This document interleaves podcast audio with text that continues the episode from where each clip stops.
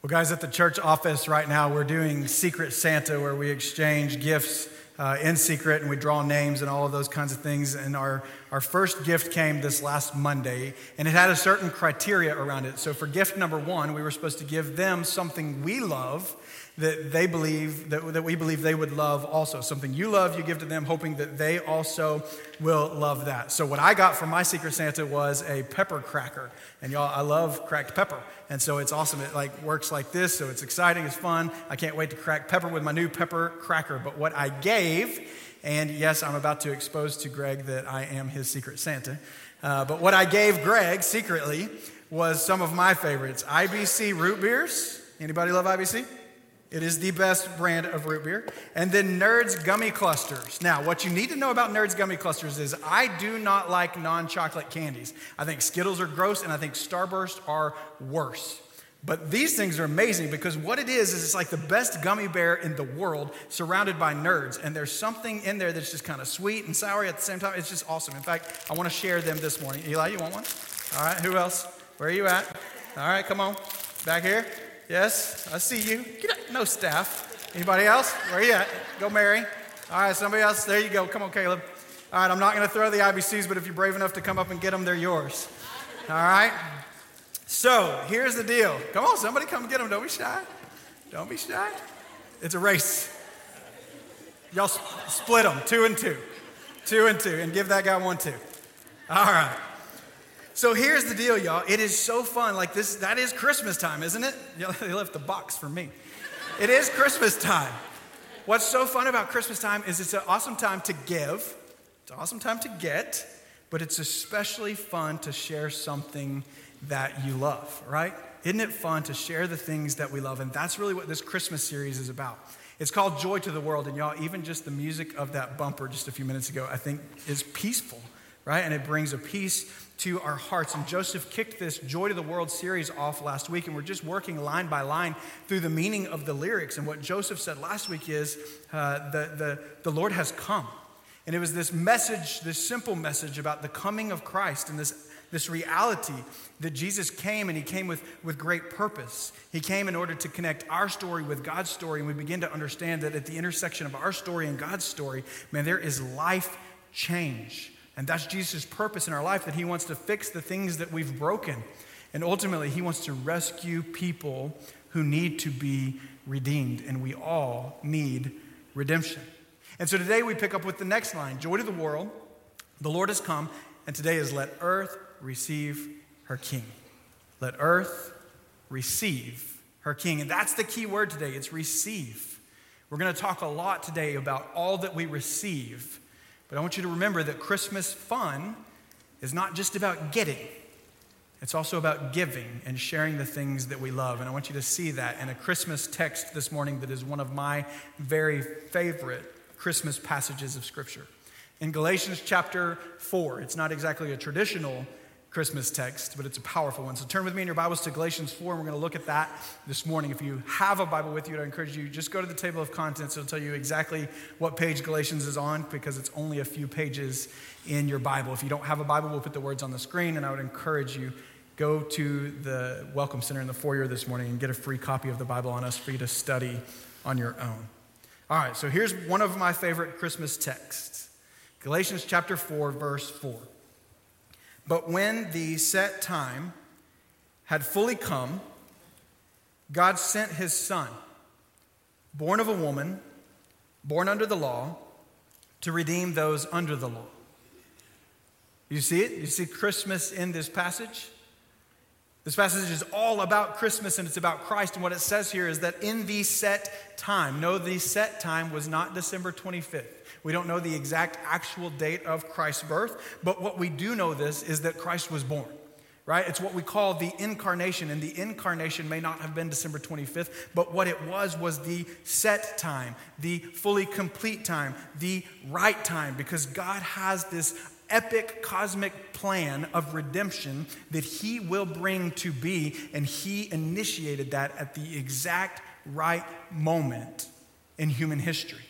And so, what we see and understand is that it's not just this season, this season from Thanksgiving to New Year, that's about Christ It's not just this season that's about Jesus. It's really all of human history hinges on the person and work of Jesus Christ. From his birth, his life, his ministry, his miracles, to his death and his resurrection, the life of Jesus has shaped human history. He is the hinge of history, and all seasons are about this person, this unique person that was sent by God in the fullness of time. And so, in just the right moment in all of history, God the Father sent his Son. Now, maybe you've heard Jesus referred to in a specific way before. I think it might sound familiar to your ears. You've probably heard it since childhood. We refer to Jesus as the only begotten Son of God, right? Have you heard that before? Jesus, the only begotten Son of God. I think it's the only time we ever use begotten to describe Jesus. Is there anyone else that's described as begotten? But here's the point Jesus is the only begotten Son of God, meaning that, that Christ is the, the natural Son of God in a sense. But what you have to understand as you understand Christ in Christmas is this Jesus was not created. He is the creator. You have the Godhead, God the Father, God the Son, God the Spirit, living eternally. They don't have a beginning, they will have no end. He's eternally pre existent. Jesus Christ was not created by God because he is God, fully divine. He wasn't created, but he was sent. And so, as a part of this cosmic plan for redemption, the way that God did this was to send Jesus, God the Son. And so, the sent Son of God is himself fully God. Jesus Christ is completely, fully divine. And what we have in that is what Ann Voskamp said in that devotional God gave God. Because our greatest need is God. And so God gives God, God gives Himself. The giver becomes the gift. Why would Christ, the Creator, step into the creation? Because we need God. And so he said, This is how I will send my son. Jesus wasn't created, but he was sent, and this is how he was sent. Galatians 4 says, He was born of a woman. What a wildly unique plan that God created to bring himself into the creation. He was born of a woman. And what that tells us is that Jesus the Christ is not just fully divine, he is also fully human. And you think about this the fullness of God and the fullness of humanity becoming mixed into one person. You go, I don't understand that. Me either. Because he's nothing less than a miracle. He is absolutely miraculous. He is unique in all of human history, fully God and fully man. And yes, Jesus had this unique conception, but he had a normal birth, and he had a physical body. And so in Christ, we have the, the fullness of infinite God in the finiteness of human flesh. And y'all, that's the one and only Jesus, the Son of God, the Christ. And he was born of a woman for a very specific reason. He was sent for a very particular purpose. It was to redeem those who are separated, and that's all of us. We all need redemption. We've all been separated. We've all been broken by the bad news. And so, what Galatians 4 tells us is there's bad news and there's good news. This is the way that it shares the bad news. It says this He was born under the law for those who were under the law and what that means is that you and I, man, like every other person, we live under the law. You know, that doesn't sound like bad news. Well, let me explain. Whose law? God's law. Right? God's the authoritative one. He's the creator. He's the author of the story. He's the one who decides what is right and what is wrong. No one else has that power, that authority, that credibility. And so God, in his goodness, decides what's what is wrong, what is right and wrong, what is good, what is moral, and what is unjust. And then he gives us the law. That still doesn't quite sound like bad news yet, except when you begin to understand that those of us who are born under God's law, we are absolutely incapable of keeping God's law. Unable. Absolutely unable. Just think about this the Ten Commandments, right? The big ten from the Old Testament. You think about those and you go, I don't think I can keep those, but, but maybe, right? And then Jesus ups the ante. He says, maybe the, in, the, in the, the big ten it says, do not commit adultery. And then Jesus says, let me tell you this like, just to lust after a woman is to commit adultery in your heart. Well, as soon as I understand Jesus' standard, then I go, if I thought I was capable, now I recognize that I am radically incapable. And that's bad news because everyone who's incapable of keeping the law will continue to perpetually be separated from God. We live in our brokenness. and we're unable to fix ourselves. And we begin to feel in that moment how bad the bad news is. But as you feel the weight of the bad news, remember this. But a Redeemer was sent for us in the fullness of time. And that's the good news. God gave God. The giver becomes the gift. Christ was incarnated for us. He came. Why did he come? Look back to Galatians 4, verse 5. He came that we might receive adoption to sonship. Because you are his sons and daughters, because we are children of God, God sent the Spirit of his Son into our hearts, the Spirit who calls out, Abba, Father. Abba is a different language, and it's just a familiar word that would sound more like the English daddy, a loving, affectionate, familiar term for the Father.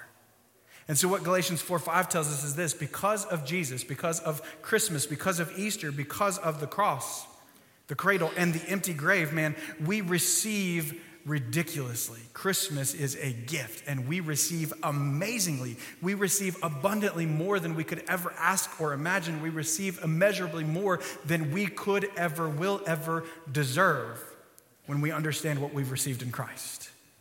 In Galatians 4 5 and 6 helps us to better understand all that we have received because God gave Himself. You go back to the verse, it says that we might receive adoption to sonship. And I want to draw your attention to that. I want you to understand that this idea of adoption, man, it's about identity. It's about who we are and whose we are. The key word in verse 5 is adoption, and it helps us to understand that. As followers of Christ or Christians or disciples of Jesus, this describes how we relate to God. This describes how we go from brokenness into relationship. This describes how we go from being separated to being in communion. What is the nature of this relationship with God the Father? It's not that we, like Jesus, are the begotten sons and daughters of God. He's the only begotten Son, right? So, how do we become children of God? How do we get into the family of God? It's through the miracle of the process of adoption. We're not the begotten children of God, we're the adopted sons and daughters of God, but we are permanent members of God's family. Listen to me, this is so powerful and meaningful in my life because I can see it so clearly because I've adopted. I've got three daughters, two begotten, one adopted. And let me tell you what, the one that's adopted is a permanent member of this family. She will not, cannot be taken from us, and we will not ever revoke her adoption. She's ours, just like the other two are ours. And she has the rights and privileges to anything and everything that I have because she is mine. You see that? We may not be the begotten children of God, but we are the adopted sons and daughters of God. And that adoption is free to us. And if you know anything about the process of adoption, if you've ever been through it or watched someone go through it, you know that it's a lot of work. But who does the work? Not the child. My child was passively sitting in China, not even knowing that a family was coming for her. We were doing the work. We were meeting the requirements. We were giving all the effort and all the money and all the resources needed to make that happen. She was passively just sitting. It's so similar to how this works. Christ does the work, and we just receive sonship. We become children of God because of the work of Christ, and then that shapes and changes our identity. Y'all, Pastor Tim Keller, one of my favorites, the late Pastor Tim Keller said this. He's one of my favorite theologians, preachers, authors, and he asks this question that helps me understand this so clearly. I hope it's helpful for you too. Here's the question he asks it's a simple one Who gets to live in someone else's house? Right? Who gets to live in someone else's home? Well, what he goes on to say is that there are actually two kinds of people that get to live in the home of someone else. There's sometimes this relationship where you're living in someone else's home because you are a renter right? You pay rent, you're a boarder. I get to live in your house because we have this contractual agreement that's based on condition. And the condition is really, really simple. If I pay, I get to stay. If I stop paying, I get the boot. You're familiar with the concept, right? If I behave in ways that are consistent with the parameters of the contract, then I get to continue to pay rent so I can continue to stay. But if I make messes or if I break things, then I get the boot. That's this renter relationship with the homeowner. But there's another kind of person that gets to stay in someone else's home. What's that other relationship? Who else gets to stay in someone else's home? Children. I got these three kids that stay in my home, man, and not a single one of them have paid a dime of rent. They just keep staying. and they never start paying, right? And they eat all my food, and they eat my gummy clusters. And they make messes. My goodness, do they make messes? They make messes all over the place. And yet they just get to keep staying without condition. And catch this I got three of them two begotten, one adopted. And nobody's paying rent. Because that's us, y'all. And we are the adopted children of God. Completely children. Forever family never ending residence in his home, brought in through the process of adoption. And because we are adopted sons and daughters of God, we receive ridiculously. Galatians 4 6. Because, because you are his sons and daughters, God sent the Spirit of his Son into our hearts, the Spirit who calls out, Abba, Father. What I want you to see this morning is that we don't just get changed identity, but because of who we become in Christ as sons and daughters of God, we also get the gift of intimacy. And when you think about the Spirit of God, I want you to recognize that. Like the Spirit gives, brings, creates this intimacy between us and God. The Spirit Himself is God, and He dwells within us, and He's connecting us endlessly to God the Father. And when I say intimacy, that's what I'm talking about. Is this, it's this connection, it's this relationship, this friendship, this, this relationship that's built on depth. And it's because of the work of God the Son. If God the Son doesn't come as a gift, then we don't get the gift of God the Spirit.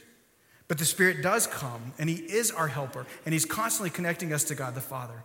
And because of Him, and His presence in our life, we are constantly connecting to God in ways that we begin to understand truth and we begin to commune with God and we have fellowship with God. And we, imperfect people, get to fellowship with the perfect God over all creation, not as some distant God, but in a way that we recognize and see that He is our Father. And one of the other things that the Spirit does for us is he seals that relationship with this 100% guarantee that you will always be a child of God. And y'all, that comes with so much peace and security, doesn't it? When we recognize I didn't behave my way into this, and I'm not going to behave my way out of this. I can't clean myself up enough to tip the scales where somehow God owes me. No, this is unearned, it is undeserved, it is a gift of grace and He will not take that grace away. And when you learn that, when you believe that, when you live in that, it brings a peace and a security to our hearts that our hearts long for. That can be found in this reality that because of Christ and because of the Spirit, our adoption will never be revoked. It cannot be reversed. God sent both His Son and His Spirit so that we can be sons and daughters of God. And when you look at Galatians 4 and you understand this concept of sonship, I want you to see this, man. This is about our position, right? This describes our position in the family of God. This is our identity. This is who we are because of whose we are. We are in God's family, and that will not change. But that's not all. You receive so much more than just that. And at this point, it feels like I'm doing an infomercial. I'm not. You don't have to make any installments of 1999 to get all of this, right? It's a free gift. And you go back to Galatians chapter 4, back to verse 7, and it says this So, you are no longer a slave, but God's child. And since you are his child, God has made you also an heir. That's amazing. Let's make sure we understand why and why this is so exciting. We're not just children of God, we are heirs. We will inherit what is God's. In the same way that Christ, his only begotten Son, is an heir of all that is the Father's, we, as children of God, adopted into the family, forever family, we are heirs, co heirs with Christ. And if sonship is about position, then being an heir is about privileges and friends. There is so much receiving, so much ridiculous receiving, so many privileges in being children of God. We receive extravagantly. And the reality is that God is so rich and He is so generous. But don't make the mistake of thinking that our inheritance is material and it's earthly things that will perish. Don't make the mistake of thinking that the inheritance is something that is of this world. No, our inheritance is otherworldly. It's not material things, y'all. It's better than that. It's immaterial things. We inherit relationship, friendship, peace, purpose, truth, security. But we don't have to wait till heaven to receive all the good gifts of God. We receive them even now in the temporary, in the earthly. We receive the things that are eternal and forever and heavenly. You don't have to wait for heaven to get the good gifts of God. We inherit those now because of our position in the family of God. And so, Christ follower, maybe you've never understood this before. Maybe you've never thought of this before. Christ follower, you are an heir. The question becomes this As an heir, you have to decide will you hoard or will you share? God's given you all the gifts. Will you hoard or will you share? Because after all, Christmas time fun is about getting, but it's also about giving, and it's especially about sharing the things that we love. Will you share? I saw an awesome example this past week about how exciting it is to share Christ and Christmas with others. And where I saw this awesome example is one of the craziest places I don't think you would guess, but it was from TikTok. I want you to see this as well. Take a look at this little video. Go on. Guess what I am for the nativity? I'm a classic one. Classic role, is it? Classic part? Yeah. Um, Joseph. No, Uh, one of the three wise men. no, One of the innkeepers. no. Up call. Press the button to answer. Call rejected. But it's a classic part. Yeah. Okay. Um, you tell me then, because I'm door holder number three. I'll be holding doors. that's amazing. Holding doors for who? Um, probably um Joseph and Mary. Oh my gosh, were you pleased when they said that? Yeah. And What did you do? and I was like, I'm a door holder. Get in there. Let's go. Yes. Whoa. And and maybe because there's no room, I'll probably be just there, be like just coming in, and then I'll just slam them in, slam the door in their face. Is that your star I'll role? probably, maybe I'll probably be dressed up as a door. I don't think you're going to be a door. I think you're going to be a door holder. No, I'll have to wear like brown. Really? Yeah, probably. Excellent. That's, well, that's really smart, Milo. Isn't he awesome? His, his accent is awesome, for one thing. But y'all, little six year old Milo is so excited about this classic role, right? However small it is, as he gets to share his part in sharing the story of Christmas. Like he's just excited to share, he's eager to share, he's eager to be a part of God's story. When I look at Milo, it helps me to remember this reality that, like, who we are determines what we do, right? Our identity, based on our position, ultimately shapes our actions. And it's not the other way around. It's not that our actions create our identity. It's not that we behave our way into this relationship. It's that God changes our identity. He gives us this relationship freely, and then our actions begin to shape our, I mean, our identity begins to shape our actions. But the way that this moves through our lives is that God changes our identity. And then, as that transformation works in our heart, it begins to change our loves and our passions and the things that we care about, the things that we fix our hearts and minds on. And then the changing of our actions flows out of that. God changes our identity, and then He changes our passions, and then that begins to change our actions. Because as adopted sons and daughters, we begin to recognize that our adoption into the family of God, man, it changes and shapes everything who we are, who we're becoming, and what we are doing. And so this Christmas, I would encourage you, like, let's be like Milo. Let's get in there. Let's go. Let's be excited to share what we love.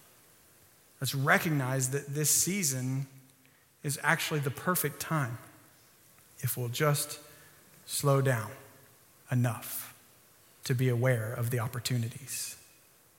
Let's ask God to make us aware of the people that He's putting in our path that need hope. and the rest that only Jesus can bring.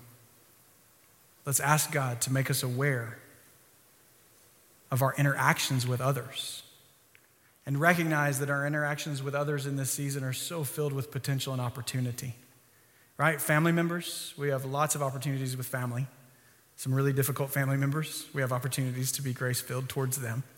We have opportunities in this season with friends, with coworkers, unique opportunities with coworkers that really look different than other parts of the year. We have opportunities even this time of year with strangers. Ultimately, all of these people are our neighbors. And in this time of year, this busy time of year, God has given us so much opportunity with so many people. So let's be aware of our opportunities, aware of our interactions, but let's also be aware of the power of an invite. In your seat, you will find this little card, maybe under you or beside you. It's a simple invitation to our Christmas Eve Eve stories. And what I know about Christmas Eve Eve is God starts stories here. My guess is there are people in this room that your story started on a Christmas Eve Eve. It's not magic, it's supernatural, it's powerful, and God chooses to use it and to show up.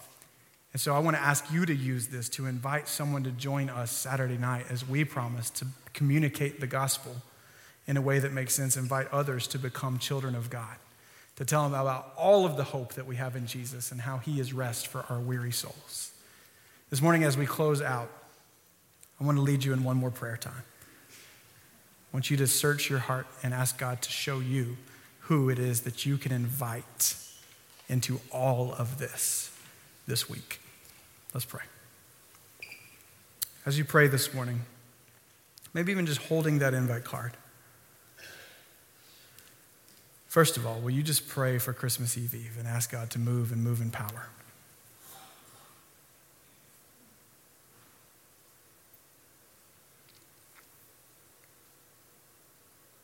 Will you join me in praying that God would start stories this Saturday and change lives?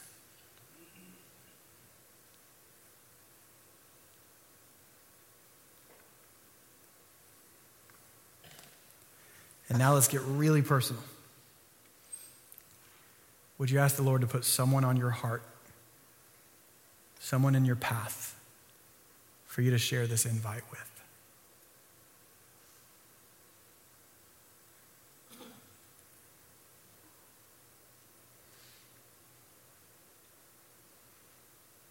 God, help us to never take for granted all that we've received because of the gift of Christ and the Spirit. God, help us to never take for granted what it is to say with confidence, I am a child of God. God, thank you for adoption. Thank you for permanently including us in your family.